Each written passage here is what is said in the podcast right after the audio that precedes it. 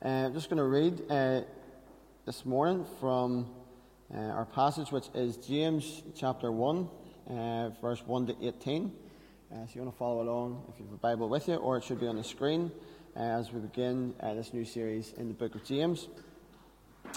That's chapter 1, verse 1 through to 18. And this is God's word.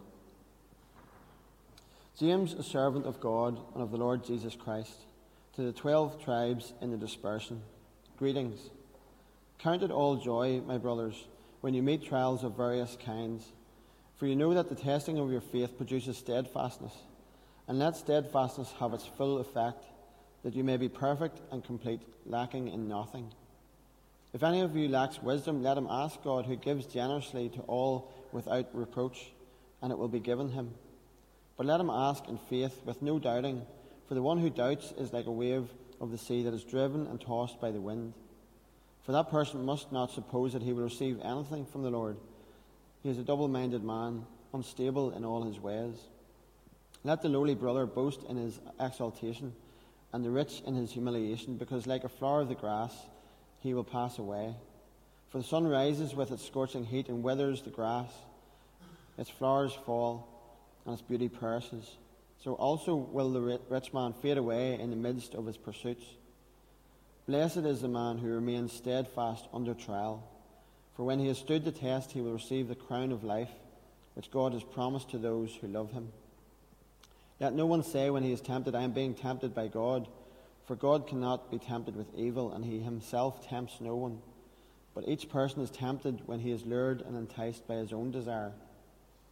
Then desire, when it is conceived, gives birth to sin, and sin, when it is fully grown, brings forth death. Do not be deceived, my beloved brothers.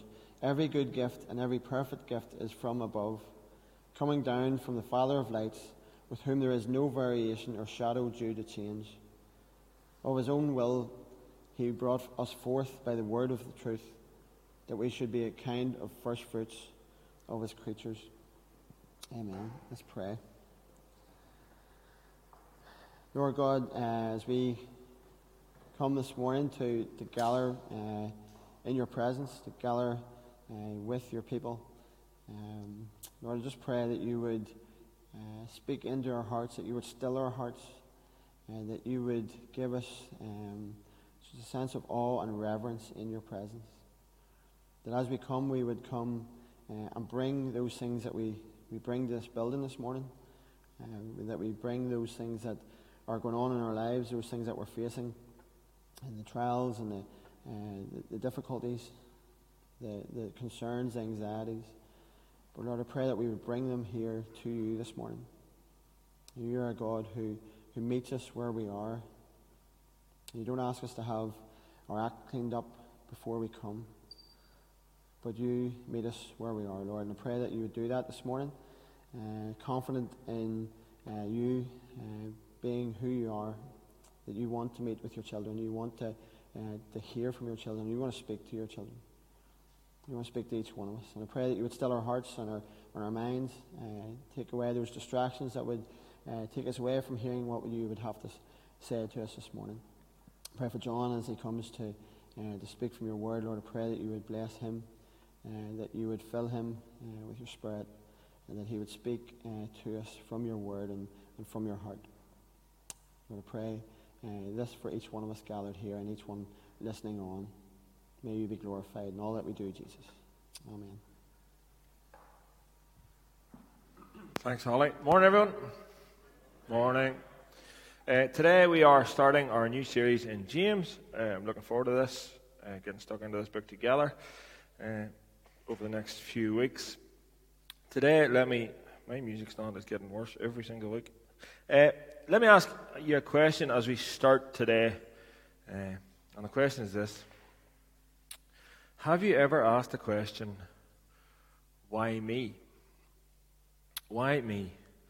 Or even more, like some of us of a certain vintage will know, in the late 1999 to be precise, Travis asked the question, why does it always rain on me?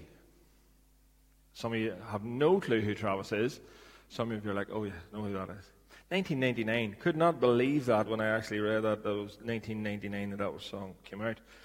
The lyrics go something like this. Why does it always rain on me? Is it because I lied when I was 17? Even when the sun is shining, I can't avoid the lightning. Some of us feel like that. Song, actually, interestingly, that David Murray, Ian Ringland, and John Irvine honed their musical skills to back in the day. So Travis have a lot to answer for. But why me? Why does it always rain on me? Why do I continually face trials? Why is there always trouble? If it's not money worries, it's health problems. If it's not that, it's relational difficulty. If it's not that, it's something else. Why me? Why is it always me? And the first thing I want to say is that if you have ever asked that question, you're not alone.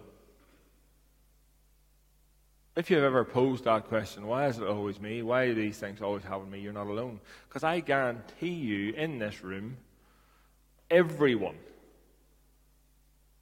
if they have not already asked that question, will ask that question at some point. Why me? Why am I always continually facing trials? Well, today, James is going to tell us how we should view our trials, how we should interpret them, how we should look at them. And hopefully that will encourage us and help us as to how to look at our trials in the future, or even maybe something that you're in right now.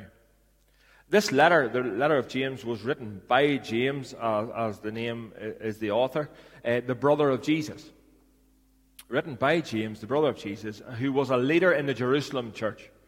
It's thought that this letter was penned around AD 40 to 45. Who was it written to? Well, he tells us in verse 1 who it was written to. James, a servant of God, of the Lord Jesus Christ, to the 12 tribes in the dispersion. What does that mean? Well, it literally means this. It means he is writing to Jewish Christians who have been dispersed all over the world at that time. Why had they been dispersed all over the world at that time? Persecution. And so James is writing to believers all over the globe because they have been persecuted. And the theme of the book is simply this. Christians, James wants the Jewish Christians, to live out their faith. He wants them to live it out in reality. He doesn't just simply want it to be a theoretical thing. James will tell us that we as believers should be doers of the word, not just hearers. James is actually sometimes known as the Proverbs of the New Testament. It is a book full of wisdom on how to live out the Christian faith. We should be doers, not just hearers. He doesn't want this to be a theoretical thing. And what we'll see in James are topics discussed like trials today, favoritism or partiality, faith, prayer, holding our tongue, really, really practical details of how to live the Christian life. And my hope and prayer for this series is that it is encouraging, but it is also challenging for us as a church. And so that's James in a nutshell. Right, James, a servant of God. And I didn't talk much about that in the first service, but I just want to touch on it there. What a way to open the letter. What a way to open the letter. James, a servant of God. He doesn't open it up by saying, James, brother of Jesus, look at me. No, a servant. James, a servant of God and of the Lord Jesus, to the 12 tribes. Count it all joy, my brothers, when you meet trials of various kinds. Right, let's pause. Just there. James is saying something that to our ears sounds ridiculous. I don't know if you've ever read James before or thought much about it, but when you read those opening lines of James, you could very easily think to yourself, James, catch a grip of yourself. Count it all joy, my brothers, when you meet trials of various kinds. But when we hear that, it sounds strange to our ears. But what I don't want us to do straight away is reject what he's saying. I don't want us to reject it, because what he's saying in verses 2 to 4 is that all types of trials, all types of troubles, all types of persecution, and whatever we go through in life is serving a purpose. They have a purpose, and that purpose is bringing us into maturity. It is growing us up in Christ. It is making us more like Jesus. As I say, in other words, the trial served to grow us in maturity of faith. James' words are astounding.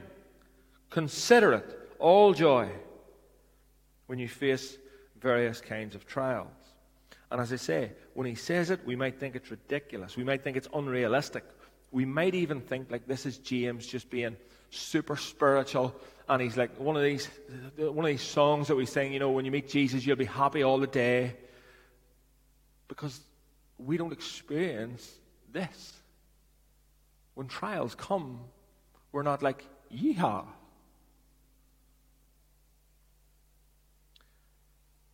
It's not that. James is not saying, just because Jesus, you can be happy all the day. He's not saying that. How incredibly discouraging would that actually be?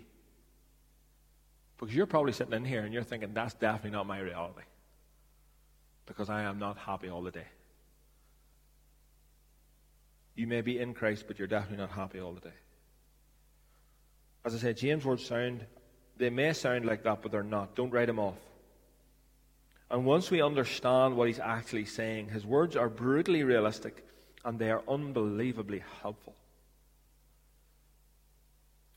What James is doing here when he says this is that James is not presenting some new secret that he's found out. If you go onto social media, if you go onto Instagram, Facebook, Twitter, TikTok. When I said TikTok in the first service, Davy Smith thought it was a sweet. But when you go onto TikTok or whatever, you will be bombarded. You will be bombarded with people telling you that they've found the secret. You want to lose weight? I've got the secret, and you can buy it for 30 quid. You want to be rich? I've got the secret, and you can take a course for 120 quid, and you'll be successful. You want X, Y, Z? You do this, and I've got the secret, and I can impart that secret to you, and you'll be grand. That's not what James is doing when he's coming to this. Why is he not doing that? Look at what he says. Consider it all joy. Or consider it all joy, my brothers, when you meet various kinds of trials, for you know.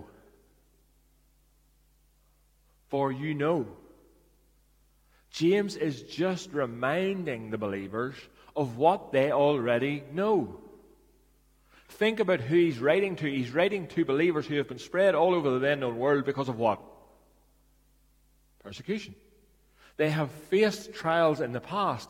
And coming through those trials, they know what it has done. They know that it has strengthened their faith. They know that it has produced steadfastness. They know that it has produced perseverance. And so James is just saying, listen, guys, you already know this. It's no secret. This is not something that you don't know. He's not calling us to believe some new secret that he's discovered. He's calling us to believe and act on something that we should already know.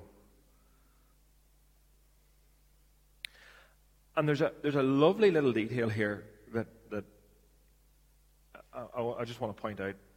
Count it all joy, my brothers, when you meet trials of various kinds.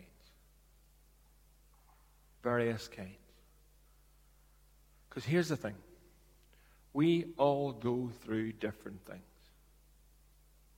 And a trial to person X may not be a trial to person A. So, for example, last night in our house, I've sort of half semi-got permission from them to do this. But I'll ask for forgiveness rather than permission. So last night, and there was a trial came upon the household. A trial of various kinds. And the trial was that Isaac's phone wouldn't charge. No, you laugh, and you may laugh, but a 15-year-old, right? See, Dono knows. You know the crack, Dono. You know the crack. To a 15-year-old, this is a serious issue. You shouldn't laugh. It is.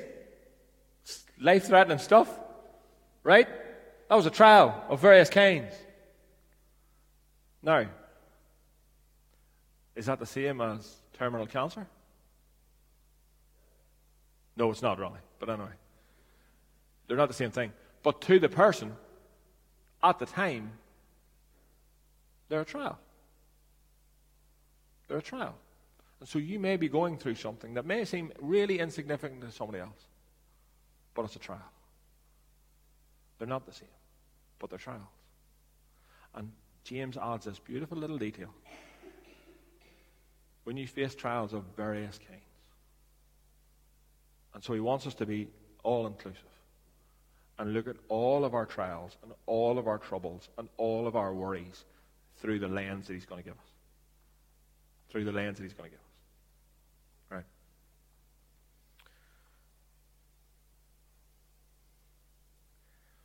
They serve a purpose. And what I want us to do now is work backwards from verse 4. If we work backwards from verse 4, what we'll see is how James outlines how we should look at our trials. Because all of our trials have a purpose. And if we look in verse 4, we will see the purpose. Let's look.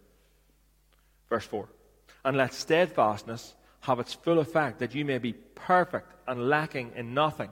There we go. Boom. That's the purpose.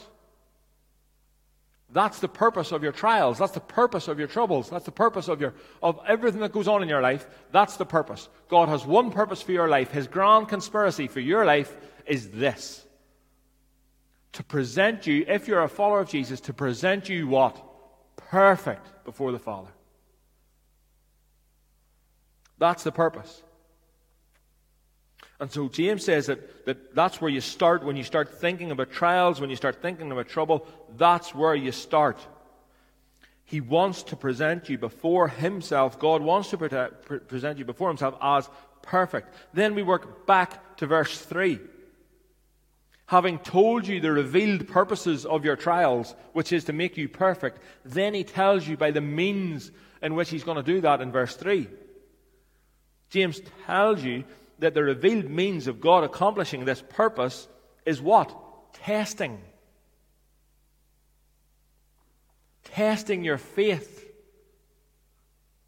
That is what is going to make you perfect. That is what is going to present you perfect. The testing of your faith. How is he going to and then you work back again to verse another. And how is he going to test you? Trials. Trials. The goal is perfection. The means is testing. And the proving ground is trials. That's his goal. The goal of God in your trials is to present you perfect. That's what he's doing. So, what are some of the ways? What are some of the ways we respond to our trials? When something hits us, something comes into our life that we don't like, something that causes us pain, what are our responses to our trials? Well, let's be honest. If we're to look at our life through the lens of James chapter 1, verse 2 and 3, and count it all joy when you meet various kinds of trials, because we know it's going to produce perfection in us. Sometimes, if we can be really honest, it's easier to do that in the big things.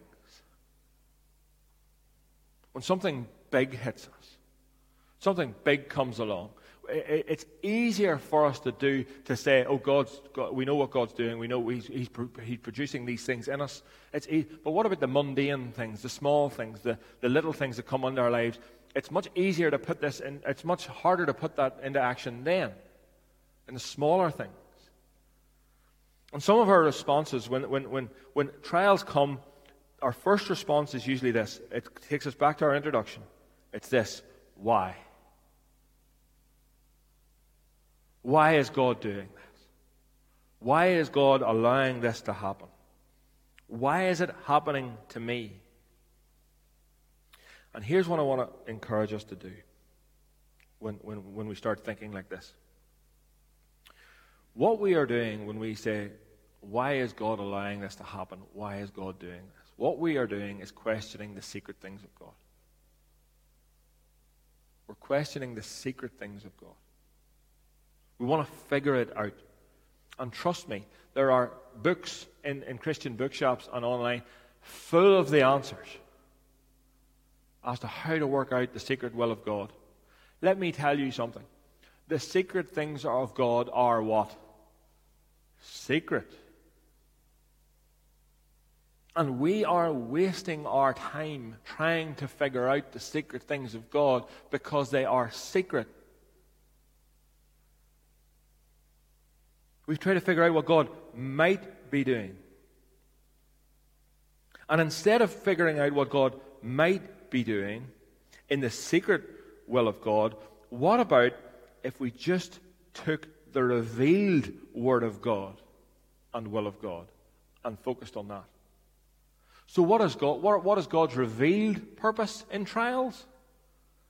To make us more like Christ and bring us to perfection.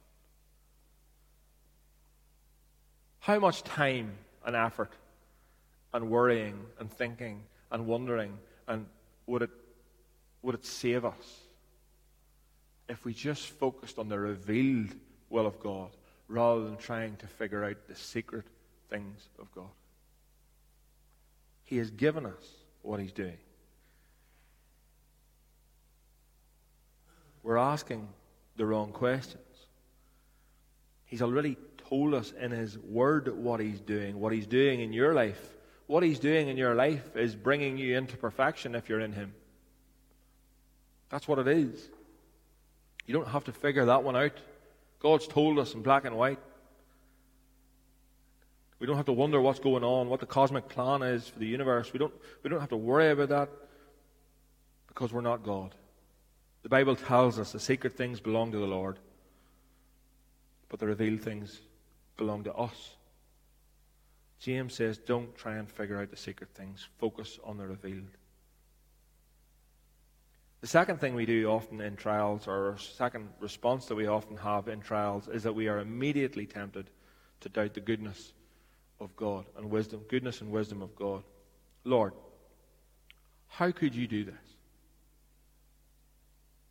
I just don't understand, God. What's going on? It doesn't make sense. It doesn't seem like a wise plan, what you're doing. We instinctively doubt the goodness and the wisdom of God. And James says, no, don't do that. Go back to the revealed purposes of God. What are the revealed purposes of God? To make you more like Jesus. It's good. What He's doing is good for you.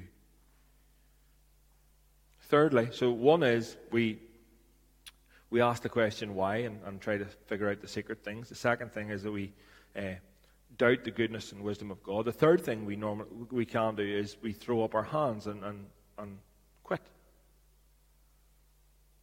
when trials come. When trials come into our lives, when hard things come into our lives, the temptation is to check out. Throw the hands up, walk away. How many of us, in your own heart, if you're being honest with yourself, how many of us have used the excuse of trials for the justification of walking away? I've went there. Hard stuff comes. Jack it in. It's too hard. James says trials are for the opposite purpose of that. They are to produce steadfastness, perseverance. It's a time, instead of throwing our hands up and walking away, it is a time to push in and believe in what God has revealed in His Word about what He's doing.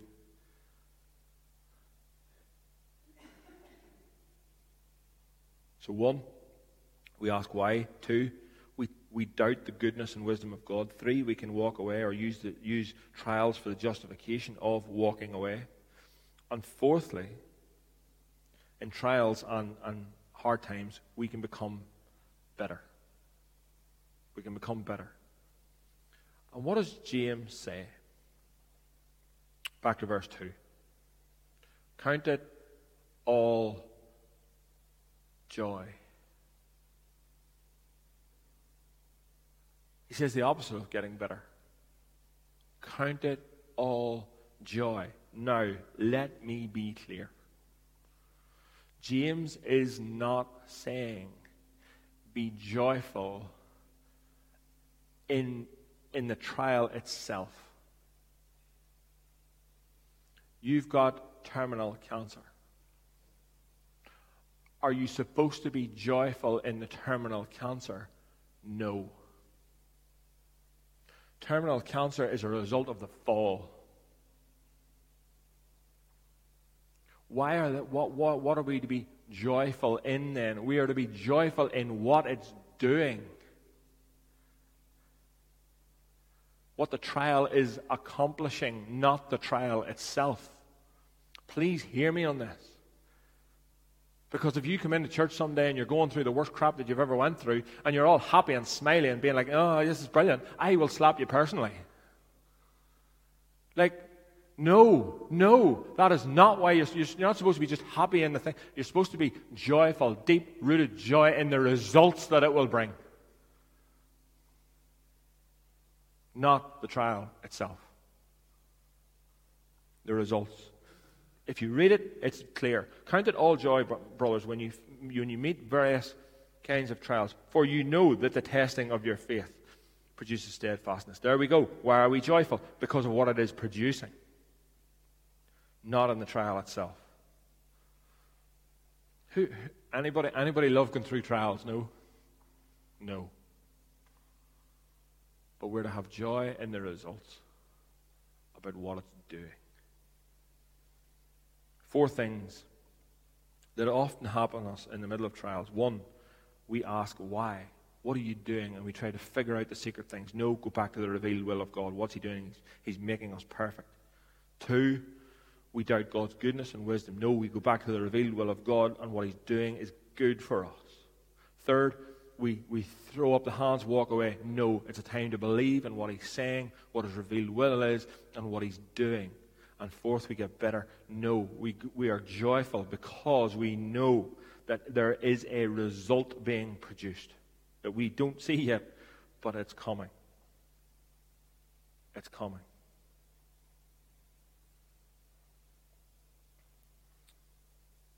It is in the afflictions of life that God grows us most in grace. It is in the afflictions of life that God grows us most in grace. So, what we'll find in James as we go through James is that he seems to jump about a bit. He seems to be going down rabbit holes. He seems to just go off on a tangent. But he's not, and I'm hoping to show you what he's doing here in a moment. But if you read the text, you'll think, what's going on? Count it all joy, brothers, when you meet trials of various kinds, for you know that in the testing of your faith produces steadfastness, and let steadfastness have its full effect, that you be perfect, complete, lacking in nothing. Then there seems to be a shift. He seems to go off on a tangent. If any of you lacks wisdom, let him ask God. Where'd that come from? Why are we shifting from trials to wisdom? What's going on? What are you doing? Sometimes we can ask, I don't have the slightest idea, right? If you were to read James chapter 1, I don't have the slightest idea what trials, wisdom, wealth, poverty, how this all matches up. I don't know. But hopefully we're going to see in a moment how they all match up very, very well. We think he's gone down a rabbit hole. He's not. How do they fit together? What? So verse 5. If any of you lacks wisdom, let him ask God, who gives generously. What on earth has that got to do with what he's just previously said? It has this to do with it. We need wisdom to be able to live in 2 to 4.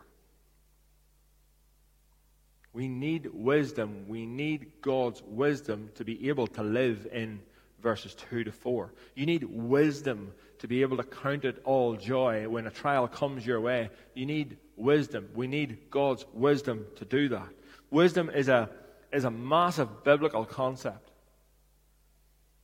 of which there has been much written about.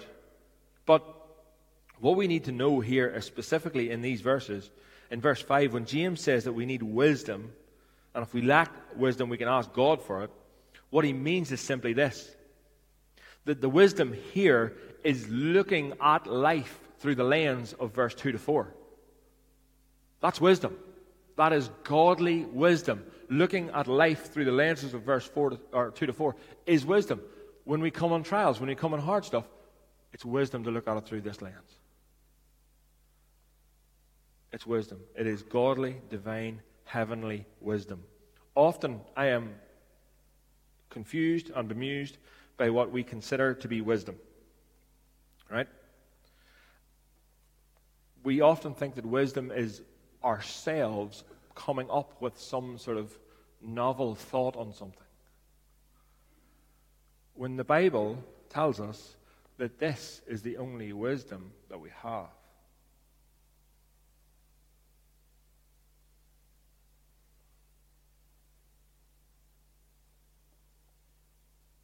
We need wisdom to live like verse 2 to 4 tell us how to live.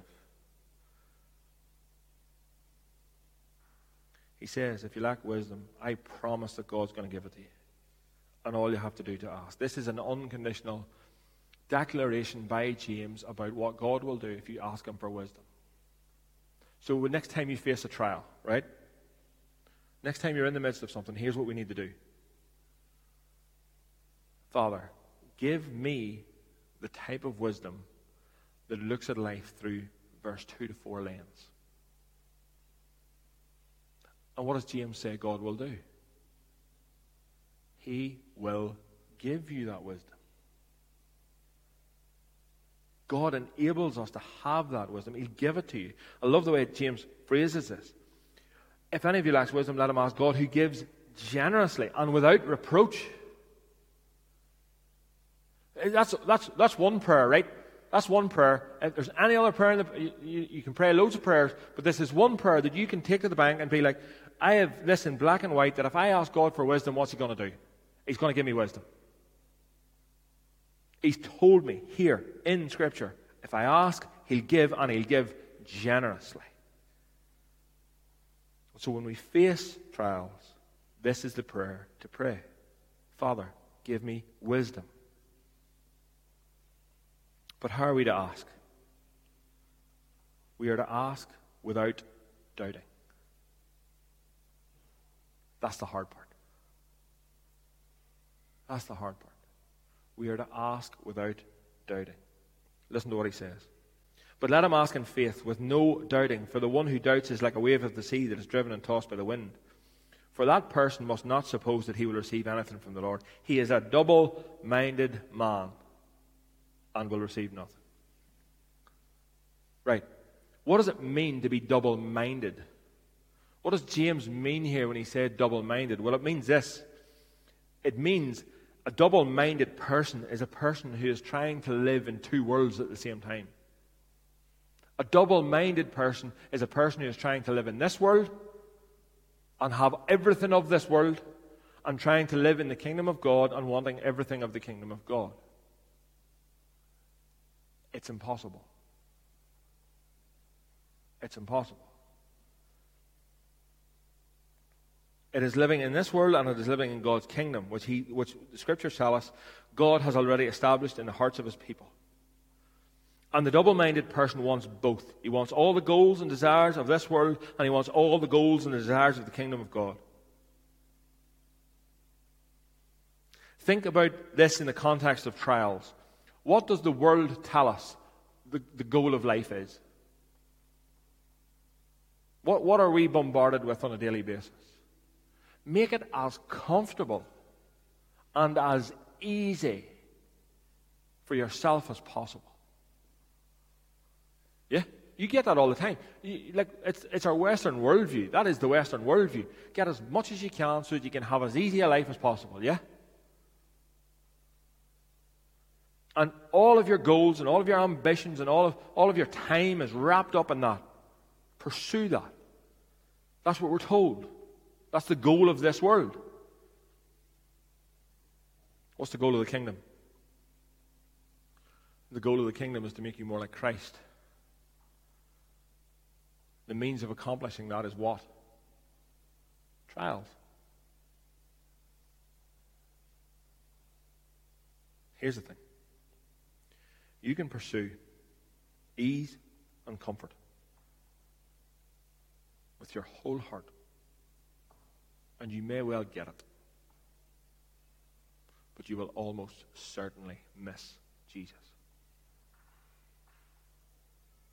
You can pursue ease and comfort all you want with all your heart, but you will almost certainly miss Christ.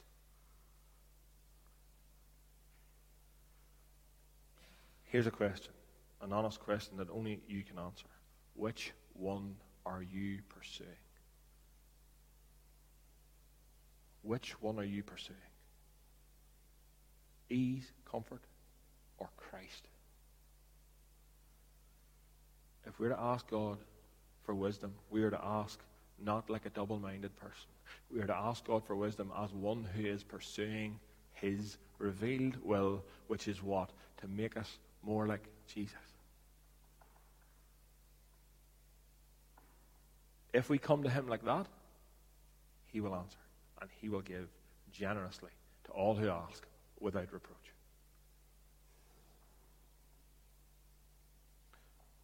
So, James goes from trials to wisdom to live in trials. And then what he does is he seems to go again in a different direction. And it looks out of place. Bear with me. So he's just talked about wisdom. And then he goes, let the lowly brother boast in his exaltation and the rich in his humiliation. Because like a flower of the grass, he will pass away. For the sun rises with its scorching heat and withers the grass, and the flower falls, and its beauty perishes. So also will the rich man fade away in the midst of his pursuits. Thanks, James. Nice chipper. Good lad, you've picked us up there. Right, what's he doing now? Well, there seems to be a different direction again. Trials, wisdom, poverty and wealth. What's going on? So what he has done is say, trials, this is what trials are doing. We need the wisdom to live in it. And here I'm going to give you a real-life example of how that works out. A real-life example of how this works out. And I'm going to contrast poverty, and I'm going to show you poverty, and I'm going to show you wealth. And look at what he does. What the Christian needs is, in order to rejoice in the trial, is wisdom. And then he's going to give you a real life example. And he says this. You see, the poor man could very easily fixate on his dissatisfaction with the situation and how life was going.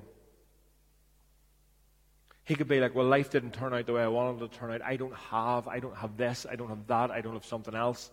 And so he's just completely dissatisfied with life. And what does he miss? He misses Christ. Because Christ has told him in the Word of God, what has Christ made us? Rich. Christ has made us rich. But the poor man could very easily miss that in his dissatisfaction of the way that life circumstances have turned out. And so he misses Jesus. But what wisdom does is lead him to see that Jesus is producing something in him because of his trial. So that's the trial, as it were, of poverty. Because the reality is, there's trial in poverty, and there's trial in prosperity. There's trial in poverty, and there's trial in prosperity. Now, I guarantee you, every single one of us, if we were asked, which one you want to line up for? Which one are you taking? All of us are in the prosperity lane. Go and give me that one. I'll take the wealthy trial. Give me that one. Charles Spurgeon, one of the greatest preachers of all time, said the greatest trial in life is prosperity. The greatest trial in life is prosperity. Why? Because on the other hand of the poverty side of things, the rich man can look at his situation and become so satisfied with what he has and so taken up by and in love with the things that he has that what? He misses the giver. He actually misses the giver. Look at what James says here over. We're finishing today at verse 11, by the way. But look at what James says further over here. He talks about this. He says, every good gift, every perfect gift comes from the Father of lights. With him there is no variation of shadow of change. What's James saying here? He's saying that everything we have, everything that is good, comes from the Father. And our worship and our adoration must overflow from the good gift to the Father. And so the temptation for the rich man is to just look at the gifts, look at the stuff, be consumed by them, and forget God. Forget God. I used the example in the first service of me. Like, I like steak, and so if I'm cutting into a lovely medium sirloin, and I'm drooling, and Bonnie's beside me, and she's drooling. That's the dog, just in case you wonder. She's drooling. I wonder, am I in that moment? Am I just so consumed with the gift that I forget that God, my Father, has given me this good gift? We will all go today. Most of us will go. Some of us will go to the milestone, which is a good gift. Let me be clear. Some of us will go and get our lunch there. And some of us will do things today. And they will be good gifts. And our mind will never go to the Father. And just so we're clear. Just so we're clear. 99.9% of us in this room don't fall into the poverty section.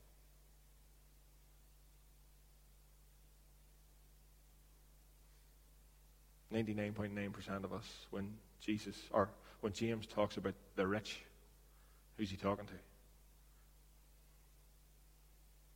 Us. I forgot the stat, but I've used it before about how much, what percentage of the world's richest people we would fall into. Crazy. So there's a trial in poverty, but there's also a trial in prosperity. As it says, Spurgeon says there is no trial like prosperity.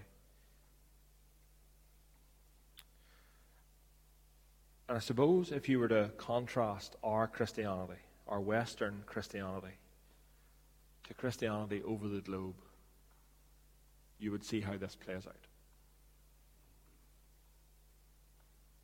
Our Christianity, our faith, is quite feeble at times compared to those around the world, in much more dire circumstances than we are. I remember I stood the first time we went to Uganda.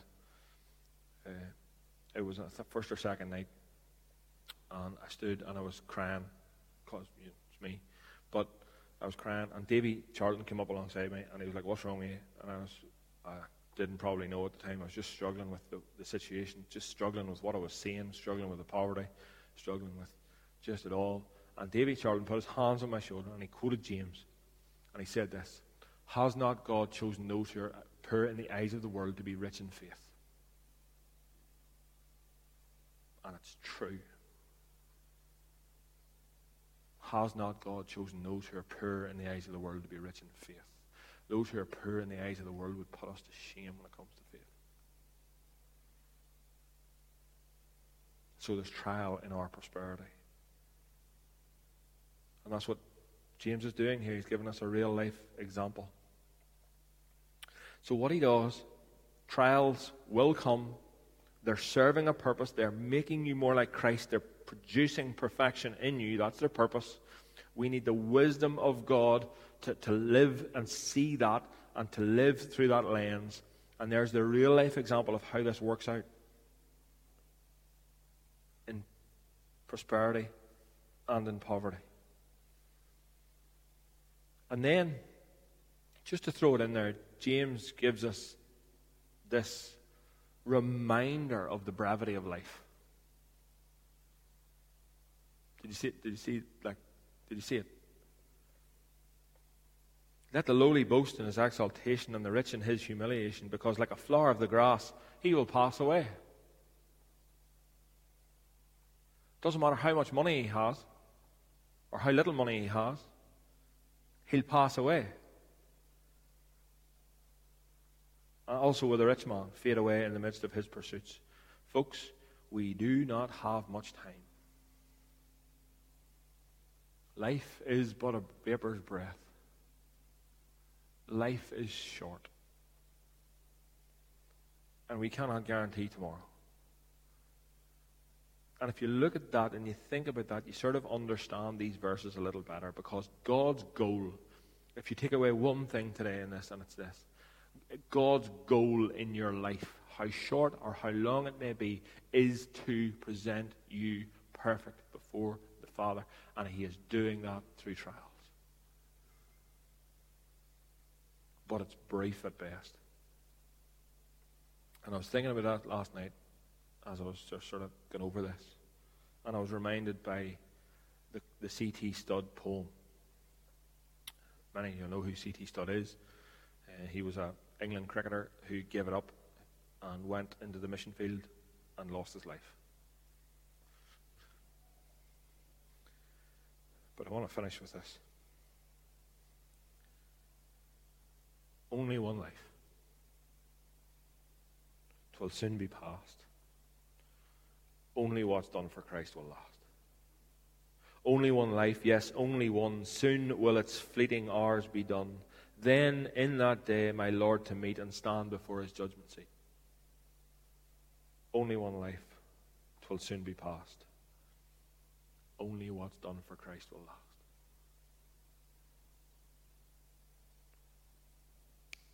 It's over like that. We need to ask God for the wisdom to make it count. Let me pray.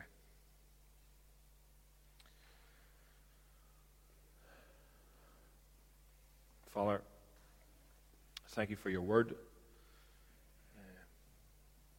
And Holy Spirit, we pray to You that You will take the word in which You have inspired, Your word, God's word, and plant it into our hearts.